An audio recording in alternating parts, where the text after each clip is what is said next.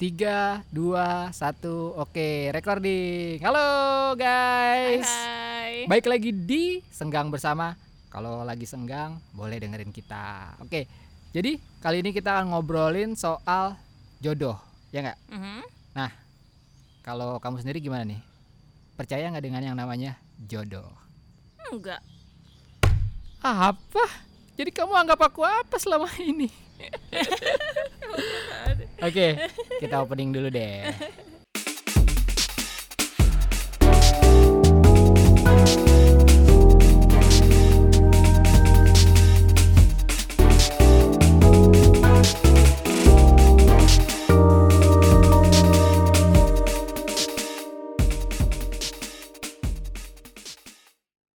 Oke, ya eh, ini episode kedua dari podcast kita Senggang bersama Tira dan Nada. Jadi kalau lagi senggang boleh dengerin kita. Kemarin kita sempat eh, bikin polling ya. Iya, Aku bikin bener. polling di kamu juga bikin polling. Tadinya kan kita mau ngebahas homeschooling. Homeschooling. Tapi karena di instastorynya Tira setiap bikin apa tuh yang pertanyaan-pertanyaan selalu ini yang keluar. keluar gitu. Jadi kemarin gue sempat bikin polling mana nih yang mau episode episode kedua mana yang akan mau kita bahas apakah eh, jodoh atau homeschooling. Nah, kebetulan ya kita punya perspektif lain lah tentang kedua hal ini gitu baik jodoh ataupun homeschooling. Nah, ternyata resultnya itu eh, kita kira eh, atau kami kira pas eh, itu eh, hasilnya akan Jodoh jomplang bakal akan jomplang banget gitu ya. banget, Akan jomplang. Ternyata eh, lumayan ini lumayan dekat hasilnya tapi tetap eh, banyak yang memilih untuk eh, di episode kedua ini kita jodoh. ngebahas jodoh aja deh gitu. Jadi kita akan ngebahas jodoh bukan di eh, jodoh di tangan, Tangan kita ya. kita, betul. Oke. Jadi gimana nih menurut kamu nih? Eh, jodoh itu sebenarnya apa sih kalau kalau kebanyakan orang gitu Iya, nganggap iya, jodoh itu iya. sebenarnya apa sih Kan- definisinya gitu? Iya, kalau orang-orang kan jodoh tuh mungkin sama kayak soulmate ya. Soulmate ya? Iya, aku cuma punya satu jodoh di dunia ini dan aku harus mencarinya gitu. Atau yang Oke. kita lihat di uh, film, gitu Film-film, kan. ya, uh, film-film kalau udah. Kita jatuh jatuh hati sama satu orang ini, tungguin aja tuh sesabar-sabar mungkin. Ntar keajaiban terjadi terus dia jadi jatuh kita sama kita gitu. Oke, itu jodoh ya. Berarti memang seseorang yang memang dipersiapkan Iya, udah untuk kita, ditentukan. udah ditentukan gitu ya. Takdir gitu. Takdir udah ditentukan buat kita gitu ya, Mm-mm. gitu. Nah, sebenarnya eh, ya banyak juga yang yang yang itu mungkin boleh dibilang eh, apa ya? eh, definisi jodoh secara Umum lah secara ya. umum yang lah ya gitu. dipercayai banyak orang. Mm-mm. Nah, kalau menurut kita sendiri sebenarnya seperti apa sih? Kalau menurut kamu gimana tuh? Kalau menurut aku jodoh itu adalah orang yang kita pilih untuk jadi partner hidup kita. Aku garis bawahin pilih Oke. itu karena ya hidup ini kan semuanya tentang memilih. Mm-mm. Dan setiap pilihan itu ada konsekuensi. Mm-mm. Jadi orang yang lu nikahin itu ya lu pilih dengan segala konsekuensinya pertama. Mm-mm. Kedua, mau lo bilang, tapi itu pilihan orang tua gue.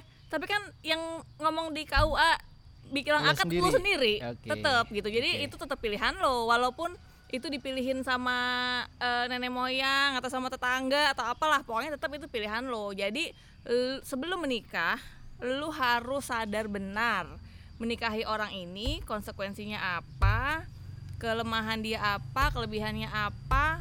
Bukan untuk comparing ya, tapi lu kayak mau masuk perang, medan perang nih, lu Hmm. tahu medannya kayak gimana gitu. Jangan cuman yang eh, apa ya eh, butterfly and flower gitu. Padahal yang lo mau masukin ternyata banyak lanjaunya, masa nggak Oke. tahu gitu. Oke, jadi itu eh, definisi menurut kita adalah eh, menurut menurut aku jodoh itu orang yang kita pilih. Orang yang oh kita sama pilih. satu lagi model model relationshipnya seperti apa? hmm, Itu nggak ada satu model yang ideal gitu menurut aku. Tapi tergantung kesepakatan kedua belah pihak. Atau kalau orang tuanya sangat involved berarti ketiga belah pihak gitu kan. Tergantung pihak-pihak mana yang ada dalam situ gitu. Tapi itu semuanya based on kesepakatan. Nah soal jodoh ini kan eh, apa ya boleh dibilang eh, karena ka- eh, ya kalau menurutku ya karena definisi yang tadi atau pengertian yang tadi bahwa jodoh itu eh, orang yang sudah ditentukan gitu kan orang yang akan apa ya eh, satu-satunya yang akan menghabiskan waktu, Waktu. bersama kita sampai akhir hayat gitu Hmm. that that kind of romance gitu kan Hmm. Nah itu kan sebenarnya eh, impactnya juga besar gitu ke eh, relationship gitu kan, Betul. ke relationship kayak misalkan wah jadi kayaknya tuh gimana kalau ngomongin jodoh tuh kayak yang wah ini sesuatu Selalu yang kembang-kembang bunga-bunga iya gitu sesuatu ya. yang gue tunggu-tunggu gitu kan makanya eh, kadang-kadang eh, ya itu pun sebenarnya udah udah apa ya udah tergambar dari dari kita apa kalau kita naksir orang gimana gitu. Wah jangan-jangan. Baru baru pertama kali naksir orang wah ini kayak jangan jodoh gue nih. Pacaran lagi wah ini jangan-jangan jodoh gue ini. Gitu jadi kita eh, selalu diingatkan tentang hal tersebut gitu. Oh jangan ini jodoh gue jangan ini jodoh Kenapa gitu. menurut kamu orang banyak berpikiran kayak gitu? Karena sebenarnya eh, pertama mereka itu kayak semacam punya deadline Hmm. buat gua harus cepet-cepet menemukan jodoh gua hingga gue bisa hidup bahagia. Karena buat di ya kebany- di kebanyakan orang menikah itu kayak satu chapter yang harus diselesaikan Satu, ya. ya, Dan satu ada chapter. satu chapter yang harus diselesaikan dalam waktu tertentu gitu dalam ya. waktu tertentu. Jadi gitu, aduh, gue gue pokoknya kayaknya nikah itu kayaknya bahagia gitu. Jadi gue buru-buru deh nyari jodoh gua gitu kan. Hmm. Jadi eh, kayak kayak dikejar waktu jadinya gitu. Jadi kayak apa ya? Setiap pacaran, setiap suka ini jodoh gue bukan ya. instead of mereka apa ya? Instead of mereka ya udah jalanin mengeksplorasi, mengeksplorasi diri. diri gitu kan. Hmm. Ini lebih fokus ke eh aduh ini jodoh gua apa bukan ya gitu. Bukannya mikirin ini gimana caranya gua eh fokus ke diri gua sendiri Iya, gitu. iya, iya. Nah, kalau kamu sendiri sebenarnya melihat jodoh itu kayak gimana sih? Kalau What is your definition of jodoh? definisi jodoh itu eh, kalau menurutku ya orang yang ah, aku punya aku punya tiga kriteria nih soal Hmm, jodoh gitu. hmm. Jadi sebenarnya eh, jodoh itu adalah orang yang pertama eh, bersepakat gitu. Aku kriteria tiga bersepakat, bekerja sama dan bertanggung jawab. Itu Hmm, sih. hmm. Gitu. Jadi pada saat kita menemukan eh, Bukan menemukan menentukan kali. menentukan Ah. pada saat kita menentukan orang yang mau bersepakat sama kita, terus bekerja sama on that relationship Hmm. gitu dan eh, yang ketiga ya bertanggung jawab gitu kan Hmm, hmm. gitu tiga tiga aspek itu yang aku jadiin poin gitu Hmm. gitu jadi kalau misalkan jadi jadi aku tidak mikir bahwa oke ini jodoh gua untuk selama hidup gua tap eh, jodoh apa hidup eh, jodoh gua selama hidup gua Ah, tapi pada saat salah satu ini kita tidak terpenuhi. tidak terpenuhi ya berarti ada masalah di situ kan Hmm. gitu kan kalau kita tidak bisa bersepakat ya jelu- eh, terus eh, apa udah jelas bahwa eh, akan sulit tuh gitu Hmm. kalau misalnya nggak bisa bekerja sama dalam relationship itu Iya, susah banget. itu susah banget gitu bekerja sama nah apalagi kalau bisa eh, apalagi kalau memang yang nggak bertanggung jawab gitu itu ya, ya itu udah pasti lah tapi ya itu eh, definisiku tentang jodoh ya itu eh, bersepakat bekerja sama dan eh, bertanggung jawab Hmm. gitu Nah, kalau ini nih, eh, aku eh apa ya? Mau nanya, kamu itu dulu dulunya pengen nikah apa enggak sih sebenarnya? Eh, wah ini udah ngomong dulu dulu ya background kita masing-masing iya, ya. iya, Oke. background masing-masing. Dulu wah nggak kepikiran, nggak kepikiran juga sih, Nggak kepikiran menikah. nggak kepikiran. Jadi aku aku bukan tipe orang yang apa namanya, aduh eh, nikah Nikah tuh ada di depan gitu nikah ya. di depan gitu. Maksud gua Ada sesuatu target tertentu tidak gitu. pernah punya plan bahwa nikah segini kayaknya enak nih gitu, karena hidup gua akan jadi gini gini gini gini gitu. Hmm. ya mungkin sesekali di obrolan cowok-cowok gitu kan mungkin kayak kadang-kadang kan ada tuh wah kayaknya nikah umur eh, dua udah ditentuin gitu. Wah nikah umur 27 kayaknya asik nih gitu. Padahal nggak ngerti juga bahwa kenapa harus 27 kenapa harus umur segini. Karena kebanyakan orang melakukannya di tang Iya. di tanggal segitu, di di umur, umur segitu, segitu gitu, kan, Hmm. tapi aku sendiri tidak pernah yang aduh gua harus target cari cewek cepet secepat-cepatnya supaya bisa nikah hingga hidup gua bahagia. Eh, itu tidak pernah terlintas di di di, ap- di otakku sih gitu. Hmm. makanya aku juga eh, pengalamanku dalam percintaan Hmm. gitu tidak seperti orang-orang yang oh pacaran sana sini. Enggak. Ya deket sama cewek sana sini ya tapi untuk pacaran malah un- enggak ya? untuk pacaran menurutku tuh menurutku gimana ya? Eh, ya aku sih nganggapnya eh, waste my time gitu Iya, kan. iya, iya, iya, waste iya. my energy gitu. Karena mungkin aku juga nggak pen- nggak pernah ngelihat eh, ke arah sana gitu kan. Hmm, hmm, beda sama orang yang mungkin ya udah pacaran aja gitu. Iya, iya. ntar gimana ya terserah gitu. Tapi aku tidak yang ngerasa ah ngapain ngapain pacaran juga ya Iya iya. Kalau aku keba- kebalikan justru eh, dari dulu itu sebenarnya nggak pengen nikah. Karena Oke. ngelihat nikah tuh ribet banget.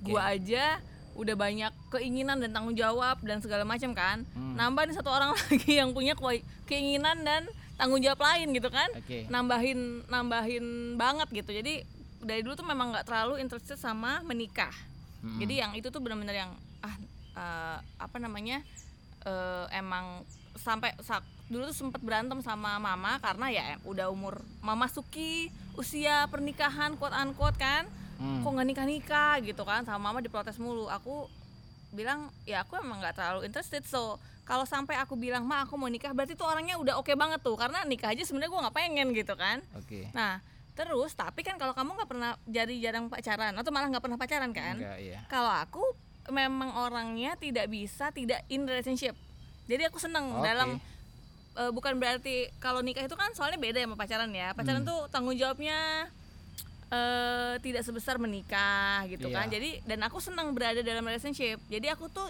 eh, selalu berada dalam eh, hubungan lah satu hubungan dengan eh, pa- eh, pacaran gitu cuman eh, kalau menurut aku ini orang nggak oke nih ada yang ada yang off gitu ya ya aku putus putus aja tapi ntar nyambung lagi sama yang lain gitu. Jadi pacaran itu juga bukan untuk mm, apa ya nggak pernah melihatnya kayak oh ini orang yang akan gue nikahin. Oke. aku dalam dalam banyak gonta ganti pacar itu juga banyak yang beberapa ngajakin nikah dan aku selalu nanya kenapa lo pengen nikah? Dan jawabannya tuh nggak pernah satisfied.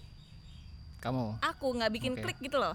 Kalau ditanya pertanyaan ap- apa jawaban apa yang bikin lo satisfied? Gue juga nggak tahu tapi eh, I know when I hear it gitu. Jadi Oke. setiap ada yang nga- ngajak nikah aku tanya kalau dia nggak nggak klik di otakku pasti aku yang enggak deh gitu.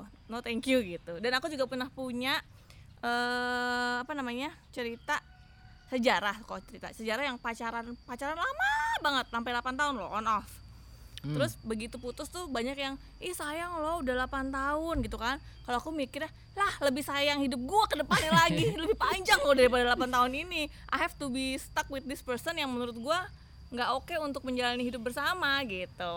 Iya, jadi pada saat orang oh udah udah hubungan lama 8 tahun, 9 tahun, 10 tahun, bahkan gue punya pernah punya teman pacaran 13 tahun. Gila, itu pacaran apa ngambil KPR? itu 13 tahun. Nah, ya benar yang tadi Nala bilang bahwa pada saat orang putus, ih kok putus sih? Kan lu udah udah 8 tahun. Ibaratnya kan gini, ibaratnya pada saat lu udah hubungan lama, lu udah punya modal nih Iya, buat iya. the next step ke pernikahan gitu Hmm, kan. Udah hmm. 8 tahun lu udah kenal tuh orang. Udah gini segala macem. Udah tahu luar dalamnya ibaratnya. Kenapa nggak itu lu jadiin modal buat the next step pernikahan dan segala macem? Lu nggak sayang gitu kan tapi ya tadi kamu Iya, kalau aku lebih sayang diriku sendiri Lebih gitu. sayang diri karena sendiri. aku begitu melihat begitu banyak orang yang stuck in a in a, in a happy marriage karena Hmm. bukan cuman kita ngerugiin diri sendiri nanti kalau kita meni- memutuskan punya anak kasihin anaknya loh gitu kita ngasih contoh yang masa hidup tuh nggak happy lu jalanin gitu itu that's itu contoh yang nggak nggak banget buat gue gitu jadi kalau gue sih persetan lah orang mau ngomong apa emak gue mau ngomel kayak gimana yang penting uh, I know this is not right for me gue jalanin. Jadi akhirnya gue putusin eh akhirnya ketemu kamu. Tapi, tapi dari dari segi kan kamu kan kamu sering nih ketemu eh, apa eh, pacaran gitu kan eh, berbagai macam tipe Orang, yes. berbagai tipe. Tapi ada nggak ada nggak yang memang secara apa ya secara kriteria gitu eh wah ini bakalan jadi apa ya jodohku. Jodoh bukan maksud lu dalam arti ini idaman banget lah nih sebagai seorang apa secara figur gitu. At least misalkan kayak mamamu gitu wah ini orang oh banyak banget banyak. yang idaman idaman mertua kan? Kan pasti kita tahu lah tipe-tipe yang Yes. eh, eh, apa sosok yang idaman mertua tuh Yes. gimana gitu-gitu. ada ada banyak. Ya itu yang setiap putus selalu mama ngomong kamu itu maunya apa sih sebenarnya? Karena aku bilang no ma aku memang dari luar tuh orang oke maksudnya dari segi kerjaan Karir gitu-gitu ya. tampang Oke, oke iya. segala macam Hmm. tapi menurut aku yang penting itu dalam menikah adalah dia bisa apa ya gimana ya eh dia mampu belajar karena karakter semua orang kan punya karakter yang beda-beda dan Hmm. nggak ada orang yang sempurna of course Oke. tapi kalau kita menikah itu kan kita aku juga punya punya keinginan kamu juga punya keinginan nah gimana caranya kita dengan keinginan yang beda-beda itu bisa jalan bareng-bareng kan Iya. nah itu kan butuh kedewasaan berpikir Oke. butuh eh, bisa menghargain menghargai apa ya bahwa aku juga sebagai manusia punya keinginan, punya cita-cita Iya. dan dia nggak eh, apa ya insecure secure enough Heeh. to let me reach my dream Oh gitu. Oke. itu itu penting oke. banget dia jadi secure enough mampu diajak eh, berpikir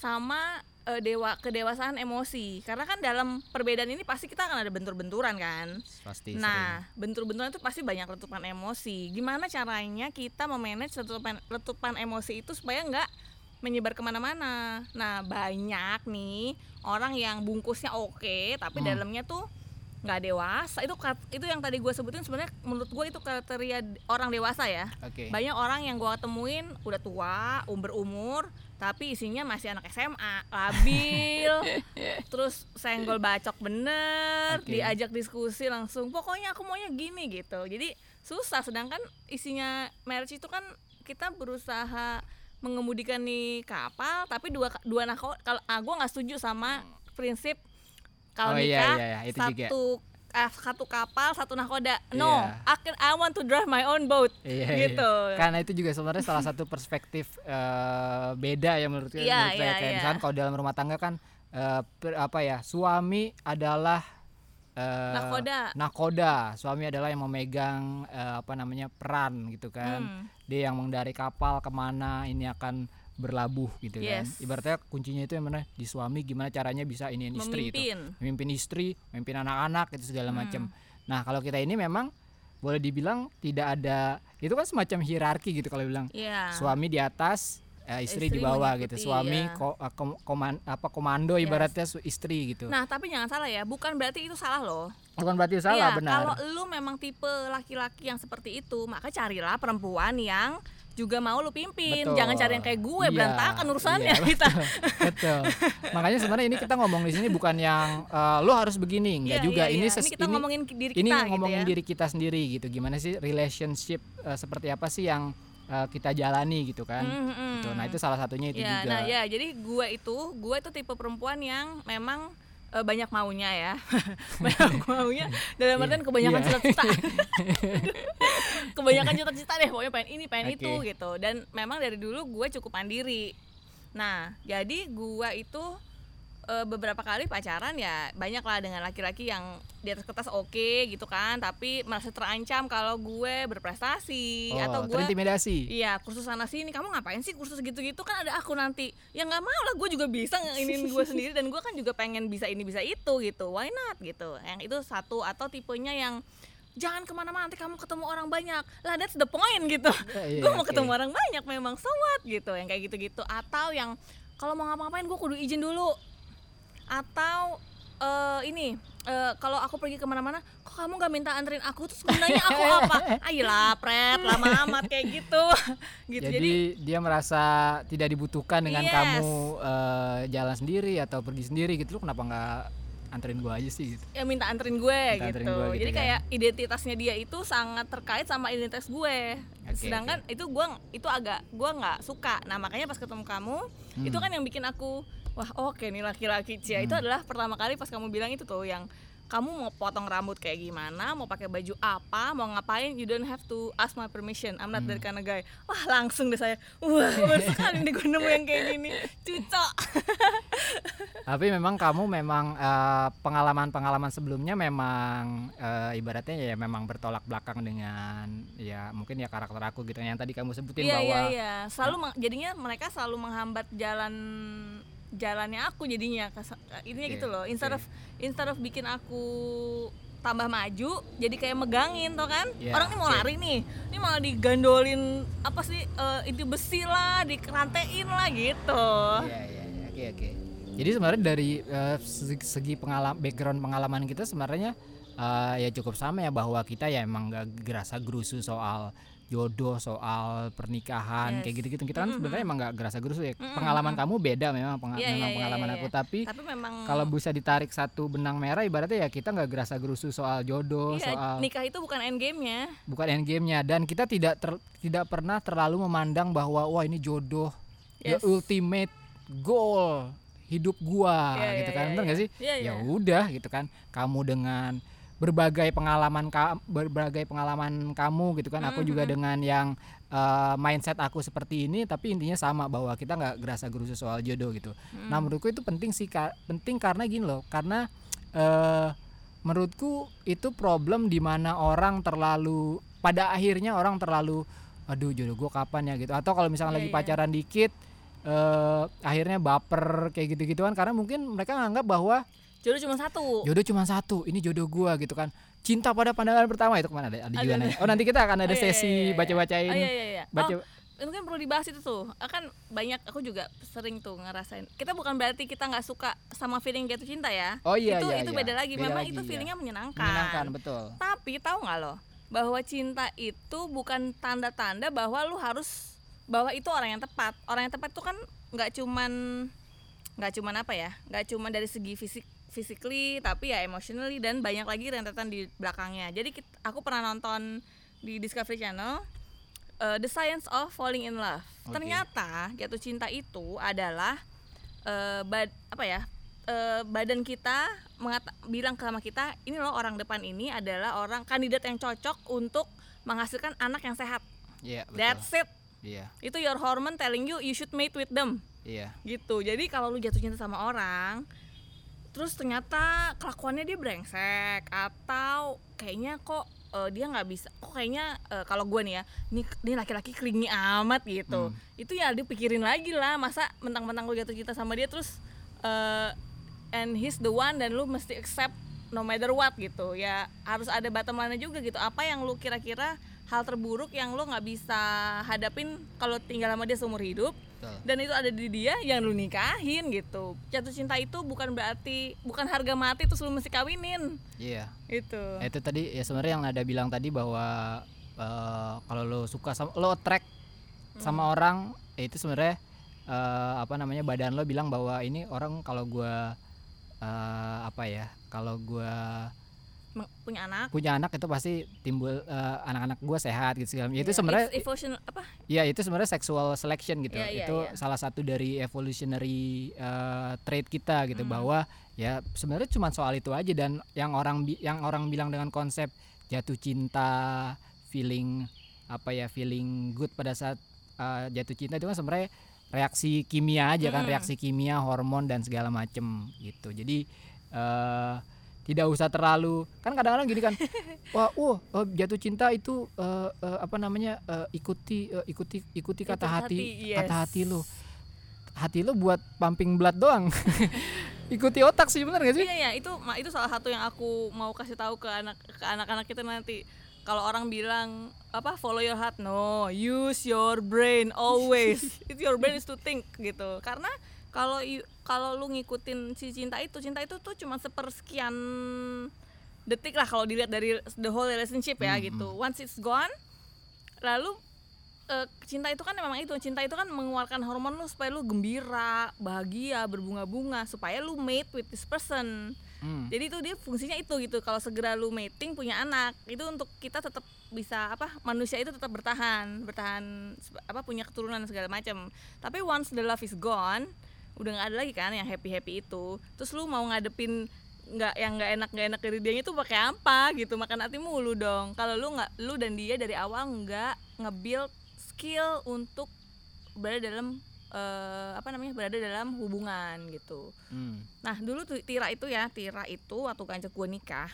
Oh, kita cerita dulu kali kita itu pacaran oh iya ada yang nanya juga nih Ada, tadi ada yang nanya gi- gimana awalnya kita ketemu gitu Oh, segala iya, iya, macem iya, iya. kita ketemu sih ya ketemu lagi trip lah ya dia Iya, jadi aku temen eh, teman kantor eh, kita sama aku teman teman kantor mau ke ujung genteng bareng-bareng Tira dari kantor lain ngikut udah gitu doang ya Iya gitu dong. Jadi eh, apa namanya? Ya udah gue ikut trip temen gitu. Gue ikut trip Hmm. temen dan tadinya juga hampir nggak jadi gitu kan, hampir nggak jadi Hmm. mau ikut. Tapi akhirnya ya udah ikut trip teman ya di situ ketemu Nada gitu. ketemu itu kita sebulan kemudian jadian Sebulan kemudian, sebulan kita decided to get married iya jadi kenal, terus sebulan kemudian eh, pacaran, terus sebulan kemudiannya lagi we decided to get married. get gitu. Jadi married tapi nikahnya lagi baru 10 bulan kemudian nikahnya, ya kita nikahnya kumpulin ya. uang dulu Iya, nikahnya gitu. Jadi memang proses dari pacaran ke memutuskan menikah, memutuskan menikah agak cepat Iya. gitu. Nah, Sebulan. kenapa dulu-dulu yang gue nikah, gue pacaran segala macam itu lama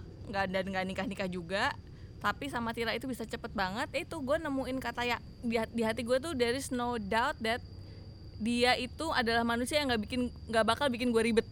Hmm. Itu consideration paling paling apa ya? Paling mendasar gue. Karena itu selama ini gue tuh orang tipe orang tuh yang pengen lari ke sana lari ke sini dan setiap pacar gue selalu trying to hold me back gitu kalau Tira itu benar-benar memberikan kebebasan whatever you wanna be ya be lah gitu nggak gue nggak akan merasa terancam terintimidasi dan gue akan mendukung lo gitu Nah kalau kalau aku sendiri itu sebenarnya momen pada saat eh, have that apa ya decision bahwa oke eh, kayaknya eh, eh, bisa nih Hmm. eh, merit dengan perempuan ini gitu kan. Jadi sebenarnya pada saat itu justru habis berantem. ah iya iya iya, iya Jadi habis berantem gitu. Jadi habis berantem eh, bukan lagi happy happy habis berantem, habis ber- habis berantem hebat dan tiba-tiba gue have that feeling bahwa oke gue bisa nih eh, apa iya, iya, nikah sama iya, dia. iya. Karena gini eh, pada saat itu gue mikir bahwa eh, orang yang akan gue nikahi adalah orang yang eh, kalau menurut gue ya know how to love, know how to care, tapi yang paling penting adalah know how to fight gitu. Tuh, Jadi pada saat kita habis berantem waktu itu, eh kita berantem tadi berantem hebat, tapi setelah itu kita bisa solve masalahnya eh apa namanya tanpa harus yang apa ya diem dieman tiga diem tiga dieman malam. tiga hari tiga malam gitu. Ngambek ngambekan iya ngambek ngambekan segala macem. Pada saat itu pada saat itu kita nemu masalah kita berantem tapi habis itu kita, kita bisa loh langsung ngomongin terus akhirnya mau seperti apa eh, Solusinya apa? solusinya apa gitu tanggung jawabnya seperti apa diselesaikan gitu pada saat itu aku bilang oke know how to love how to care udah bisa tapi know how to fight nah ini yang baru ketemu nih gitu pada saat itu Hmm. kayaknya gue bisa nih nikah sama orang ini gitu Iya, iya, itu iya. sih Nah, dari iya, aku iya, gitu iya. Nah, aku sama ngetes ini ya, ngetes yang kamu bisa nggak sih diajak kerja sama, sama bisa nggak sih diajak berpikir? Hmm. Itu inget nggak begitu kamu ngajak nikah malamnya, besoknya langsung aku kirimin email 20 Ah, question before benar-benar. marriage. 20 question before Iya, marriage betul, itu betul, jadi betul. aku gue langsung nyari nih di pertanyaan di internet uh, ques- eh, pertanyaan-pertanyaan yang perlu dibahas sebelum nikah. Dan itu gue langsung kirim ke Tira. Dan itu gue nggak ada perasaan, aduh ntar dia gimana ya enggak. Jadi gue ini justru adalah eh, momen di mana gue bisa ngelihat eh, dia yang sebenarnya gitu. Kalau gue kirim, kalau dia eh, reaksinya yang apaan sih kayak gini, langsung gue putusin kayaknya. Iya, Ngapain iya, gue iya. nikah sama orang kayak Iya. gitu gitu. Jadi gue mau lihat reaksi dia bisa nggak diajak diskusi Iya. sama pertanyaan-pertanyaan ini gitu. Dan kita langsung diskusi ya waktu itu Iya, ya. semalamnya kita Malam- langsung malam bahas. Jadi langsung aku diskusi. email dulu biar kamu lihat. Jadi nanti pas ketemu kita bisa bahas. Dan itu langsung kita bahas dari isi pertanyaan itu adalah eh, gaji kamu berapa. Iya. Terus setelah kita nikah eh, mau dijadiin satu atau Hmm, duit hmm. lo duit gue, Betul, betul. duit gue duit gue. Iya. Terserah ya. Makanya tadi yang kita bilang marriage is about kesepakatan. Kesepakatan. Ada orang yang duit suaminya jadi duit istrinya, duit istri duit istri. Ada yang kalau kita decide tuh eh, masukin bareng-bareng nanti di split bareng di split eh, dengan rata gitu. Ada orang yang eh, mungkin malah apa namanya ya, suaminya yang bertanggung jawab, istrinya nggak boleh kerja ada juga. Nggak apa-apa kalau dua belah pihak oke dengan kesepakatan itu. Intinya Iya. gitu. Jadi nggak ada satu model yang benar dan oke. Yang penting dua dua belah pihak sepakat dan dua belah pihak oke. Dan itu eh, ya mo- momen itu tuh eh, bikin aku pikir bahwa eh, marriage itu ya itu ini banget gitu. eh, pada saat itu kita pertimbangannya itu logis banget gitu bahwa Yes.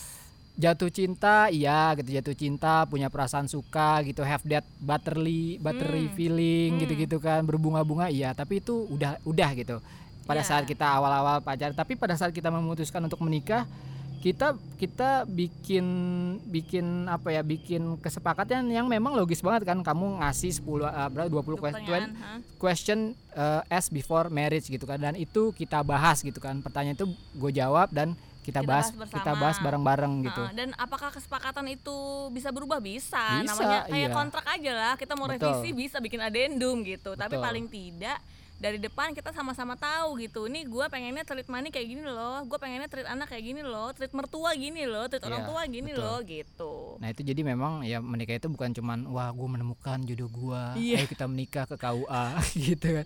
Tapi memang sebelumnya itu ya harus ada ini dulu nih harus ada omongan bahwa financially gimana, Yes, nanti kita yes. uh, we solve our problem, Problem seperti gimana. apa Nah gitu. kita punya perjanjian ya dari awal ya. Kalau Iya. berantem itu nggak boleh nggak boleh teriak-teriak. Iya. nggak bo harus kelar saat itu juga bukan saat itu juga sih hari itu juga nggak boleh berlarut-larut nggak boleh sambil dibawa tidur pokoknya harus selesai Iya. mau ma- mau emosi ya namanya manusia pasti bisa emosi lah itu nggak apa-apa tapi yang penting tidak teriak-teriak terus eh, kita selalu ujungnya itu mengeluarkan pertanyaan adalah terus kit- ini kita mau kayak gimana betul jadi iya. harus cari solusi nggak cuma ngambang doang gitu Iya, kadang-kadang kadang-kadang kita eh, kalau ada masalah itu sebenarnya kita eh, cenderung reaktif gitu kan. Yes. Kita bereaksi tapi tidak solutif gitu tidak nyari solusinya. Tidak yang penting pokoknya gimana Ngeluarin caranya muntah dulu deh. feeling gua keluar semua reaksi semua. Ya mengeluarkan eh, mengeluarkan perasaan itu penting gitu kan tapi eh, kita mau solusi nggak gitu? Kita mau Hmm, kita mau hmm. jadinya gimana nih gitu? Nah, itu yang pentingnya itu yang kita yang kita jaga juga ya sampai sekarang ya, ya, dan ya. itu pun kita omongin dari awal sebelum Dari menikah awal. bahkan itu, gitu itu belum berubah ya sampai sekarang ya Belum cara berubah kita sampai sekarang, iya. berantem ya masih Gitu. ya pernah kita lu, beberapa saat lupa ya lupa yang ya tapi kayak nikah kok jadinya berantemnya jadi kayak gini sama kita kok kita berantemnya jadi kayak Iya. gini sih nggak enak karena itu malah malah bikin ke mana-mana ya jadi Iya. masalahnya ya tapi at least pada saat itu kita tahu bahwa yes bahwa, bahwa ini kita beda loh iya eh, gitu kita kita harusnya nggak begini loh gitu Iya, iya. pada pada saat kita kayak lupa gitu kita tahu bahwa harusnya kita nggak kayak gini nih gitu kita jadi kayak gini berantemnya gitu akhirnya balik lagi kita Balik recheck lagi dulu. gitu Iya, kan iya. itu Gitu. penting banget tuh dalam itu penting dalam hubungan eh, lu harus punya self awareness yang kuat iya betul Nah, self gimana cara dapetin self awareness yang kuat? Banyak cara. Lu bisa baca artikel. Gue personally eh, rajin ikut seminar dan workshop memang. Dari Ya. gue kuliah SMA, kebetulan emang ya dananya ada dan gue ikut berbagai macam. Itu dari yang religius sampai yang apa ya yang agak-agak ant- kayak Anthony Robin gitu. Iya. Terus segala macam lah gue ikutin dan itu waktu pertama ikut A misalnya oh kok kayak gini ya? Nggak cocok sama gue. Gue ikut lagi. Gue nggak pernah kapok orangnya. Pokoknya belajar terus. Sampai akhirnya nemu beberapa yang klik sama gue. Oh yang ini oke nih yang ini enggak tapi itu setelah investasi berapa banyak seminar jadi jangan pernah takut eh, apa ya invest soal yang kayak gitu-gitu ya. Karena Hmm. kalau toh nggak cocok sama lo pasti ada beberapa pelajaran yang lo bisa ambil gitu. Kalau Tira banyaknya baca-baca ya? Baca-baca aku baca buku gitu. Terus eh, ya itu sih kayak apa namanya ya self self awareness itu penting gitu ya cara gimana punya that self awareness ya bisa beda-beda gitu tapi Hmm. yang mau kita tekankan adalah bahwa ya self awareness apa yang lo mau apa yang lo eh, Rasakan. rasakan itu itu itu penting banget gitu Iya sama kayak gini nih, gue contohin ya, misalnya suatu hari Tira pulang ke rumah, terus dia eh, begitu masuk main masuk ke kamar aja misalnya, itu bisa suatu hari jadi masalah, bisa suatu hari enggak. Mm. Padahal kan eh, tindakannya sama. Mungkin kalau gue lagi capek, sama mungkin sudah seharian sama anak-anak, anak-anaknya lagi uh, pengen gue getokin satu-satu gitu kan. Jadi gue sensi begitu dia masuk kamar, begitu dia datang dari kantor nggak nyapa masuk masuk kamar, gue sensi. Tapi harus kalau gue punya self awareness yang baik, gue mikir dulu ini gue sebel karena dia memang nyebelin atau gua nih ada something sama gue. Iya. Itu seringnya tuh seringnya hampir 90% kalau kita bete, kita sebel, kita marah, there's something wrong with us, not the Iya. other person. konslet ya Konslet, Baik, iya senggol bacok itu most likely itu kita. Terus kita suka bilang gini, udah tahu gue lagi senggol bacok dia macem-macem. Lah mana orang tahu gitu loh. Itu yang bikin iya emang dia cenayang gitu. Itu, iya, lo tapi- har kita harus punya atau paling enggak lo kasih tahu ke orangnya, ke pasangan. Beb, gue lagi ini nih gitu. Either you can help me or you can leave me alone dulu gitu. Jadi lu masih kasih tahu juga pasangan lu gitu. Ya itu penting banget sih komunika- komunikasi intrapersonal itu Yes, penting betul. berkomunikasi sama Diri diri, sendiri. sendiri. Kita sering banget nih berkomunikasi sama orang lain, tapi kita jarang lah berkomunikasi ke diri sendiri gitu Hmm, kan. Self check itu penting Self banget. check penting banget. Eh, ininya apa? Ya kayak tadi keadaan tadi misalkan suatu keadaan eh apa namanya mengganggu kita, Hmm. kita bisa recheck nih kitanya yang lagi korslet atau memang ya ada masalah gitu kan Hmm. kalau kitanya yang lagi koslet ya solve-nya ya yang harus di solve ya kita, Kita. gitu bukan orang lain gitu Yes. itu sih kira-kira seperti itu nah eh kemarin kita sempat bikin pertanyaan juga nih Wan Hmm. pertanyaan-pertanyaannya ini kenapa malah, malah jadi curhat Seru Jadi- loh bacainnya. tapi seru banget ya seru Iya. banget baca tapi rata-rata gini nah mungkin kita akan jawab beberapa aja yang mungkin yang menurut kita uh, menarik-narik gitu kan Hmm. mungkin kamu bisa jawab nih definisi true love apa menurut kamu ya sepanjang uh, podcast ini udah kita jawab ya true Iya, love itu iya. sebenarnya kayak apa gitu True love tuh apa ya? Juga bingung tuh. nggak ada menurut gue Iya. ya gini jadi kalau gue kayak itu true love itu pasti kan gitu kan one one person Satu that orang can yang make spesial. you happy. Iya. cinta itu nggak akan menyelesaikan apa-apa. Jadi kalau ada orang bilang karena gue cinta maka gue nikahin dia. Pret cinta emang bisa makan lo cinta. Emang cinta itu bisa bikin dia jadi apa ya namanya eh eh, memang waktu lu jatuh cinta pasangan lu jadi makhluk yang indah banget. Tapi the love will not last forever. Trust me. Karena kalau lu udah nikah lama yang ada tuh ya intimacy companionship cintanya itu beda banget sama cinta yang awal-awal dan cinta yang sekarang itu itu nggak bakal bikin eh, pasangan lu yang berburu apa ya berburu kelakuannya itu jadi oke kayak dulu enggak Hmm. dia ya akan mengeluarkan semua keburukan-keburukan yang ada dalam pasangan lo dan diri lo. Justru dalam relationship itu kan lo mesti bertumbuh ya. Betul. Jadi itu kesempatan segala konflik dan segala macam gesekan itu adalah kesempatan lo untuk lo belajar. Hmm. Makanya eh, kudu punya apa ya? Kudu punya kemampuan untuk belajar dan berdiskusi dan yang tadi sudah gue bilang jadi cinta itu cuman ujung depannya doang jadi true love nggak ada menurut gue Iya, gitu nggak ada orang yang bisa bikin lo happy yang bisa Betul. bikin happy diri lo sendiri betul. ya itu. Terus nih ada yang tanya juga apakah sikap dan perilaku kita yang sekarang sangat berpengaruh buat jodoh kita di masa depan? of course lah Tentu saja. saja. kalau lu tipe tipe tipe orang yang ngebet pengen nikah dan eh, apa ya pokoknya siapa aja deh boleh yang penting gue nikah ya most likely lu akan dapat orang yang nggak lu lu nggak puas sama nikahan pernikahan lu karena kan lu asal-asalan nggak lu pikirin gitu Kayak sekarang kan eh, seolah-olah nih kayak aduh eh, apa namanya pada saat orang jatuh cinta gitu pacaran gitu kan. Seperti yang kita bilang tadi bahwa eh, eh, apa namanya? eh, terlalu fokus ke orang lain gitu. Kenapa sih nggak fokus ke diri lo sendiri gitu? Yes, lu mesti apa ya? Nah, yang penting paling penting itu menurut gua self love. Hubungan yang paling penting di dunia ini yang mesti lu jaga dan lu punya hubungan baik itu adalah dengan diri lu sendiri.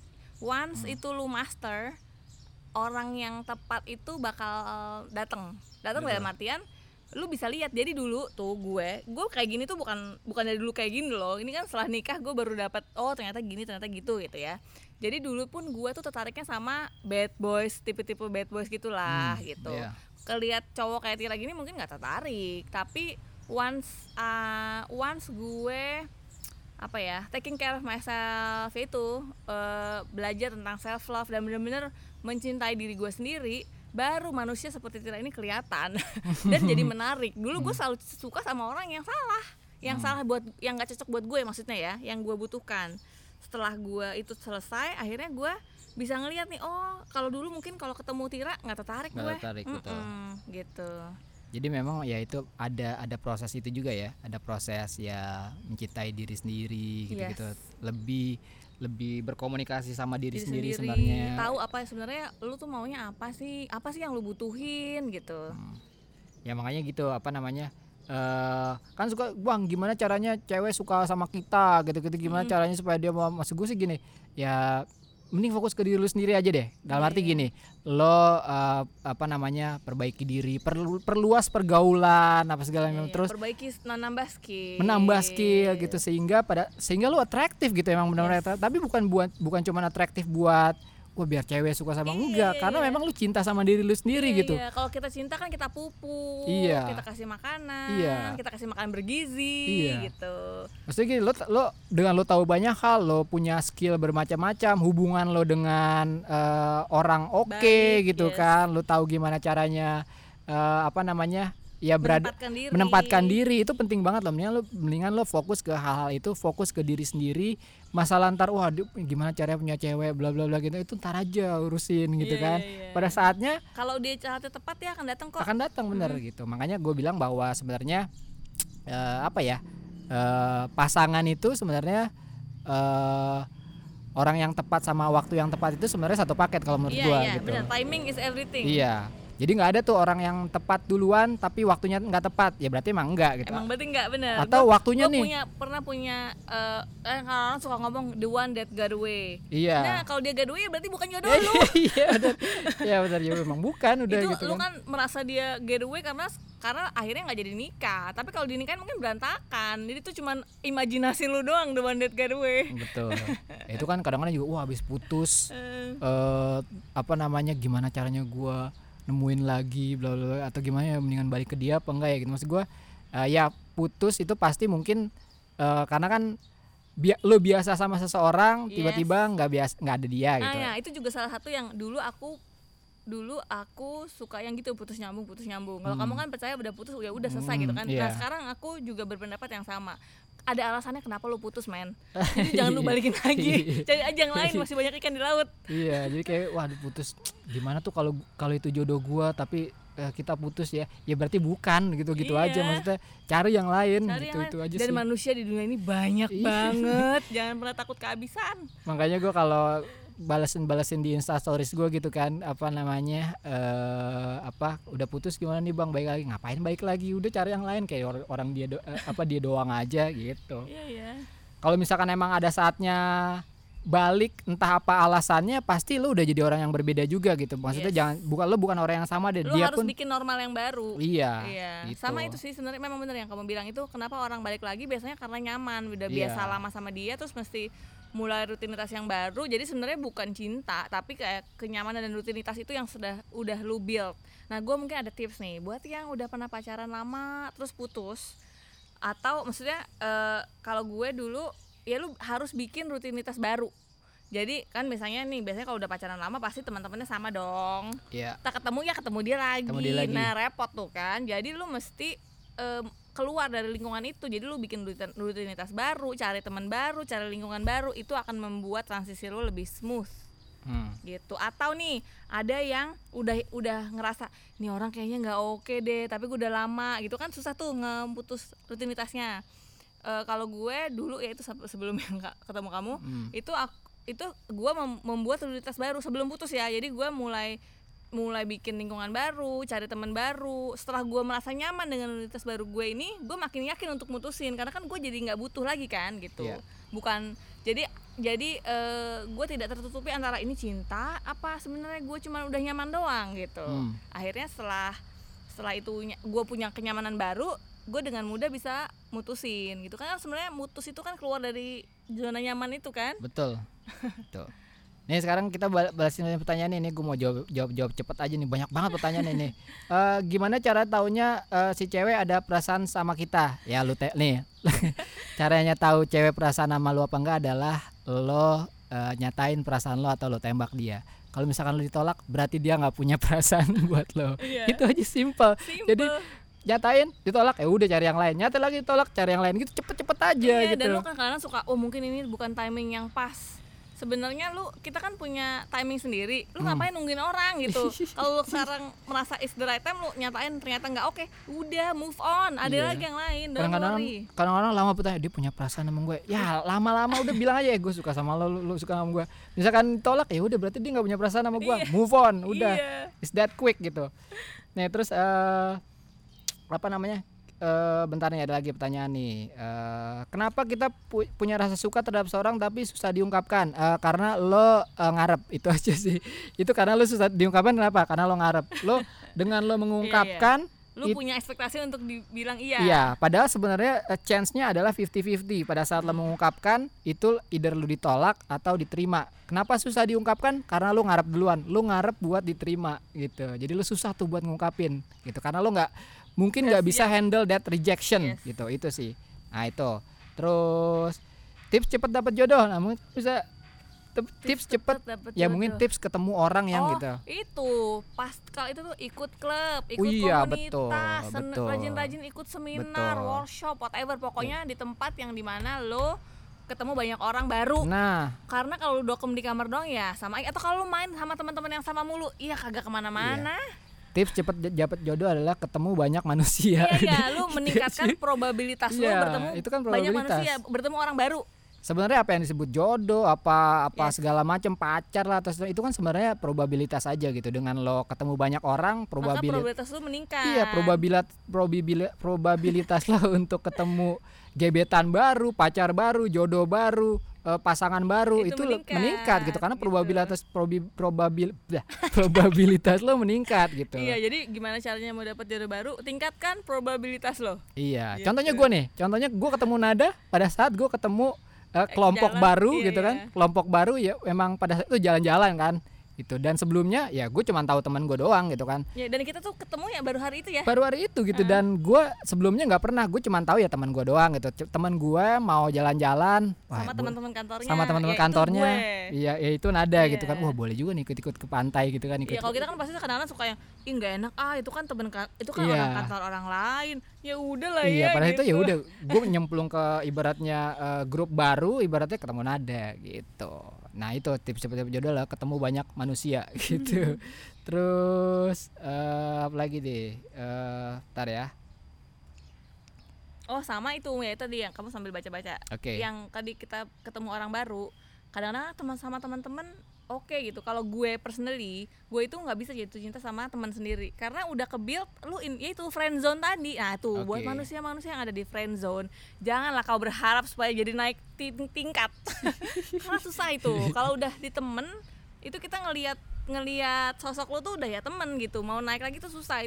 Ada yang bisa tapi tuh chance-nya kecil. Jadi jangan lu jangan lu dewa-dewakan cerita yang satu itu gitu karena ya kesempat yang gagal itu banyak banget gitu. Jadi kalau lu udah di friend zone maka kelu maka ya udah lupakanlah makanya jangan ngarepin temen jadi pacar lo ya.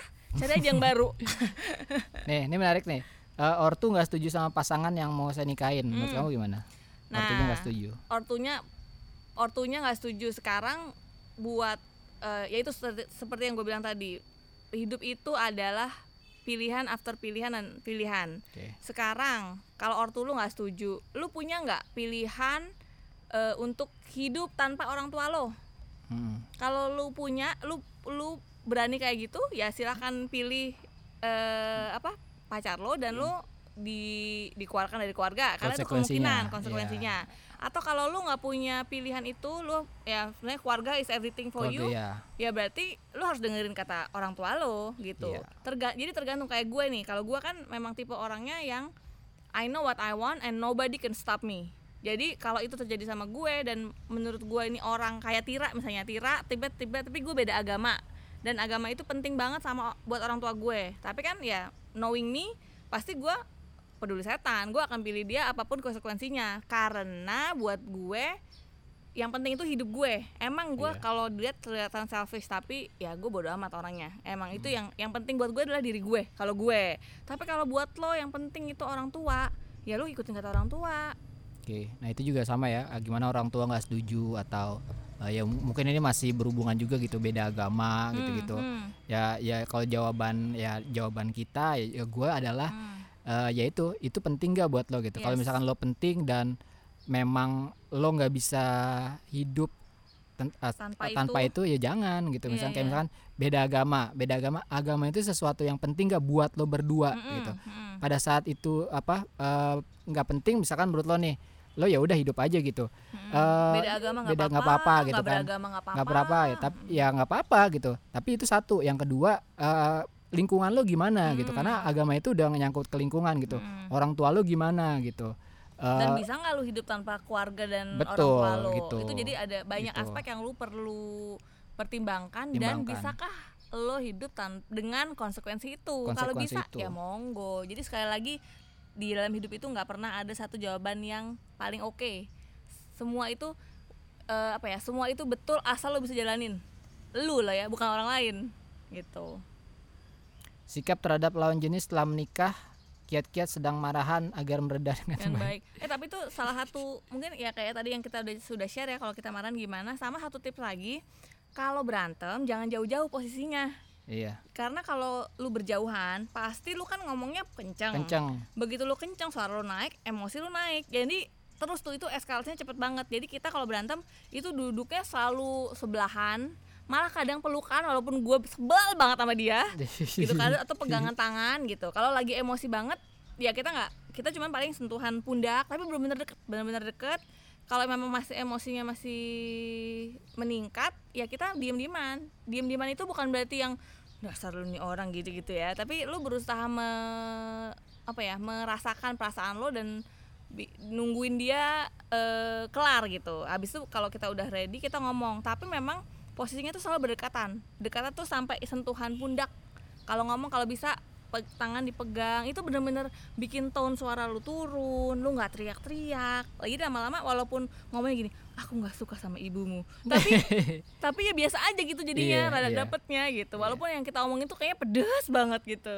Ya es- ingat aja sih kalau pada saat kita berantem itu kita tujuannya nyari solusi. Buka- Yes. eh, reaksi reaksi memang nggak bisa dihindari gitu bahwa lo marah lo sebel lo pengen ngapa-ngapain Iya, ibaratnya iya, pengen gimana segala macam itu memang itu reaksi gitu normal normal Nah, baik lagi ke nger- ngerti gitu, ngerti eh, apa berkomunikasi sama diri sendiri itu penting Hmm. gitu. Pada saat berantem mana yang reaksi tapi solusinya apa nih gitu. Makanya tadi menurut gua dengan lo mm, berdekatan gitu-gitu Hmm. kan, itu sebenarnya eh, menolong banget menolong banget gitu kan. Supaya apa? Ya supaya cepet-cepet nyari solusinya seperti apa Hmm, gitu hmm, sih, kayak hmm. Ini ada yang kayaknya bukan pertanyaan tapi pernyataan nih, nyari jodoh nggak usah muluk-muluk karena pada dasarnya jodoh itu cerminan diri. Kamu yes gimana setuju? betul betul setuju setuju Cerminan diri ya. setuju ya kan dulu waktu aku yang ya quote unquote salah pacaran mulu Hmm. memang diriku juga belum beres gitu jadi eh, setelah aku udah beres ketemu juga jodoh yang jodoh yang beres juga gitu Nah ini kalau kalau ketemu jodoh sama-sama klop langsung ajak nikah atau pacaran dulu. sekali lagi pilihan lo pengen Pilihan, nikah apa iya. enggak gitu ada Iya. orang yang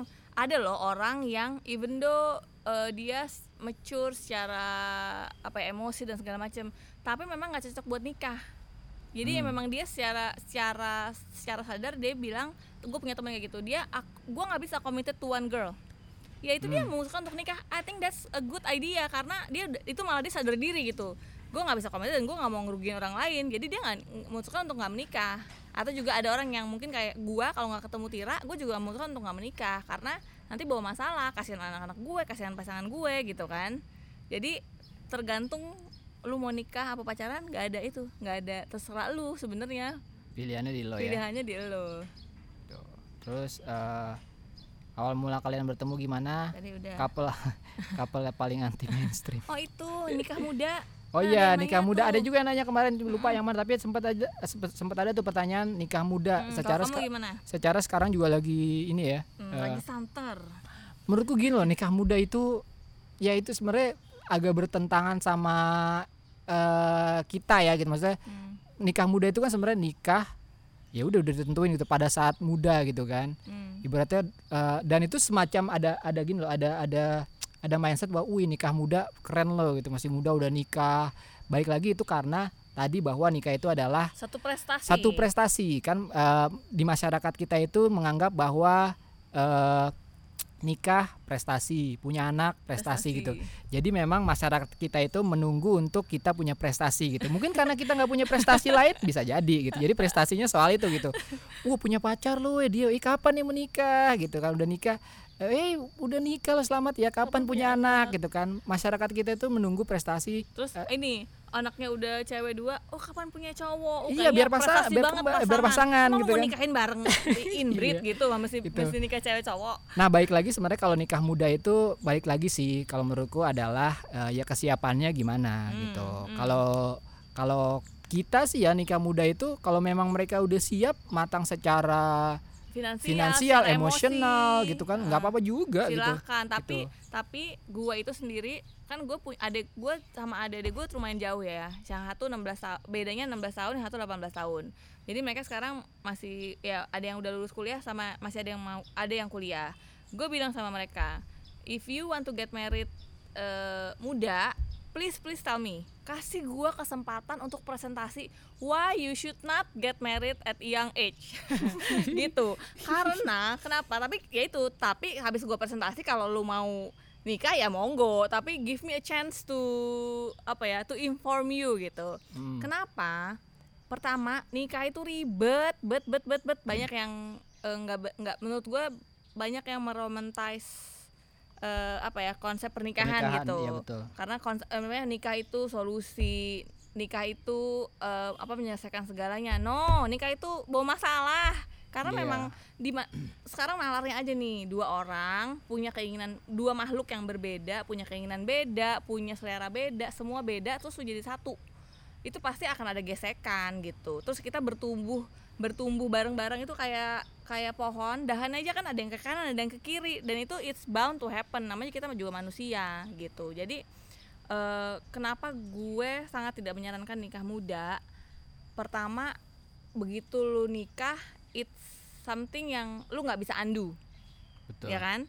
Gitu. Sedangkan di nikah itu ada tanggung jawab punya anak bills need to pay sedangkan dunia ini gede banget loh. Banyak orang yang bisa lu temuin banyak tempat yang bisa lu kunjungi banyak kegiatan yang lu bisa ikutin yang mau nggak mau gue harus bilang kalau udah nikah banyak yang nggak bisa dijalankan. Hmm. gitu yang eh, gua mau ke mana ternyata mertua gua masih dikunjungin atau gua dia mau apa ternyata anak gua masih diantar ke mana. Jadi tuh memang banyak komprominya gitu. Jadi ya do as much as you can reach your dream dulu gitu. Nanti kalau lu udah satisfied enough ya nikah itu kan panjang ya. Hidup lu berapa tuh? Hidup ya ekspektasi berapa sih sekarang? 70 70 ya? Ya 60 Ya 60 Lu masih 25 Masih ada 25 lagi. Don't worry. Masih panjang gitu. Jadi santai aja lah Nih, dua orang mengak- dua orang tidak mengaku pacaran tapi jalan bareng dan sepertinya komitmen bareng. Wah, ini kayak gue nih.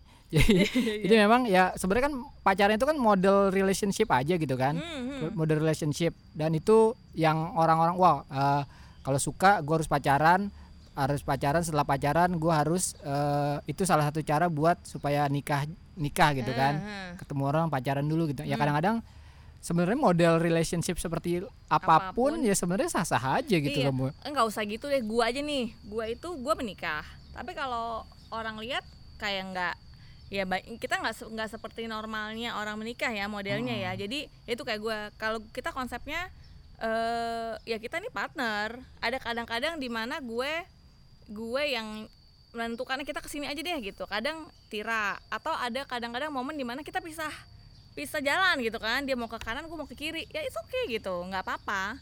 Atau kayak di rumah. Kadang-kadang kan suka banyak tuh kalau dia lagi bikin vlog kok Tira yang nyetir? Eh salah kan ada yang nyetir? Iya. ya nggak apa-apa juga. Emang kenapa cewek mesti Banyak banget yang nanya. Heeh. karena kan konsepnya cewek cowok yang lebih kuat. Lo nggak tahu kan yang bers- yang handyman di rumah ini yang benerin genteng benerin pintu itu gue karena gue suka kerjaan itu gitu. Kalau di kerjaan kecil pasti nggak kelar kelar gue juga gemes jadinya. Karena gue dari kecil gue seneng ngutik-ngutik kayak gitu gitu. Nah, tapi kalau ngadepin anak-anak yang udah bikin keriting gue langsung beb anak Iya, lo langsung iya. gitu. Dia yang handle. Gitu. Ya emang itu eh, apa eh, hubu relationship yang works buat kita ya yes gitu. itu Jadi, modelnya kayak gitu. Walaupun kita juga bisa bilang bahwa ya nggak nggak harus kayak gitu juga maksudnya ini yang cocok buat kita aja Iya, gitu iya, kan. iya. Kalian ya mungkin eh, bisa jadi beda gitu kan. Mm-mm. Gitu. Tapi yang cocok buat kita itu seperti seperti itu. Nah, gitu. makanya yang penting adalah makanya pentingnya lu mesti tahu dulu model relationship yang lu mau, lu butuhnya apa sih dari pernikahan itu dan lu cari orang yang modelnya kayak gitu. Jangan lu butuhnya A, nyarinya B. Kan enggak masuk. Oke. Eh, oke nih. Jadi sekarang eh kita simpulkan aja deh gitu. Jadi kayak ngomongin udah hampir sejam loh. Jodoh, jodoh itu menurut kita ya seperti itu ya bahwa ya yang nentuin kita gitu kan. Gitu. Jadi memang kita kita kebetulan memang tidak percaya bahwa ada seseorang yang memang Hanya satu-satunya gitu ya. satu-satunya ditakdirkan buat hidup lo sepanjang hayat gitu gitu ya baik lagi eh apa ya jodoh? Gimana ya? Itu sih kalau gue tadi itu. pilihan kita. Pilihan kita itu ya dengan udah, segala konsekuensinya. dengan segala konsekuensinya Jadi lu pilih itu dengan sadar dan melek. Hmm, gitu. gitu. Oh, sama eh, satu lagi gue tuh ya gue sama Tira itu nggak dari dulu kayak gini. Maksudnya dari dari masih muda Betul. tuh udah punya oh gue mesti gini gini enggak semuanya dilakukan secara ins- instingtual aja. Setelah nikah baru oh ternyata begini ternyata begitu gitu. Dan gue itu ngumpulin kayak kata-kata buat anak-anak gue karena gue nggak pengen mereka salah langkah gitu kayak ada Betul. guideline-nya. Satu yang mau gue pesenin sama anak cari pasangan yang mau belajar. Karena Iya. kan ya manusia itu bertumbuh. Kita pasti yang tadinya keinginannya A mungkin kalau udah nikah 7 tahun jadi B itu kan ada belok-beloknya kita mesti mesti punya kemampuan untuk belajar ya. Jadi kita bisa eh, tetap menjalaninya. Kita kalau nikah tuh buat gue bukan menyatu tapi bersatu. Jadi kita secara eh, kita teamwork lah gitu. Hmm, terus ka- s- nikah sebelum lu nikah lu udah kelar sama diri sendiri. Dan pastiin pasangan lu udah kelar sama diri sendiri juga. Oke. kalau dia belum kelar paling tidak dia punya kemampuan untuk Belum belajar belajar, jadi betul. lu bisa karena karakter kan ya udah lu born with it tapi lu bisa lu bisa improve yourself gitu. Jadi kalau selama dia punya kemampuan untuk belajar apa pun itu kita bisa bareng-bareng gitu. Bisa bareng-bareng untuk improve.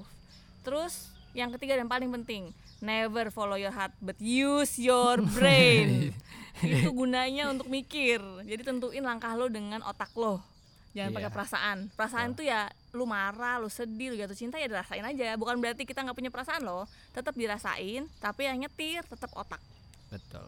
Gitu. Itu dia. Itu. Jadi ya itu eh, podcast episode kedua kita.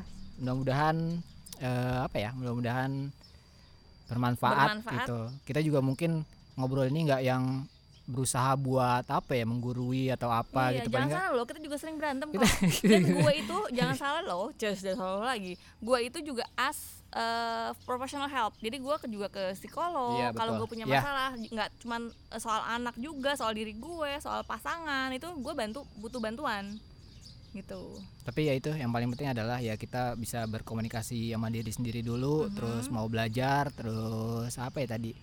Eh, ya use itu your brain. Use your brain itu yang It's paling very penting important. juga gitu. Nah itu eh, podcast kedua kita episode soal jodoh. Terima kasih buat yang eh, kemarin udah partisipasi jawab jawabin pertanyaan gitu. Terus dari yang podcast eh, apa namanya episode pertama kita udah banyak banget loh yang iya dengerin. iya iya bener, udah. 300 terima berapa kasih gitu. banyak sudah terima kasih banyak ya waktunya. gitu. Jadi eh, makin banyak yang denger makin banyak yang merasa bahwa ini eh, apa sharing kita ini bermanfaat juga buat mereka gitu kan. Hmm, kita jadi makin sering juga makin senang juga bikin eh, podcast. podcast dan Iya, konten-konten berikutnya gitu. Oke jadi sampai sini dulu aja terima kasih. Kamu ada yang lagi mau disampaikan nggak? Enggak sih udah itu cukup aja cukup. Oke. Aku lapar. Aku aku juga. Ya udah segitu aja eh, podcast kedua episode kali ini. Senggang bersama Tira dan Nada. Kalau kalian ada waktu senggang boleh dengerin kita. Oke terima kasih. Bye. Bye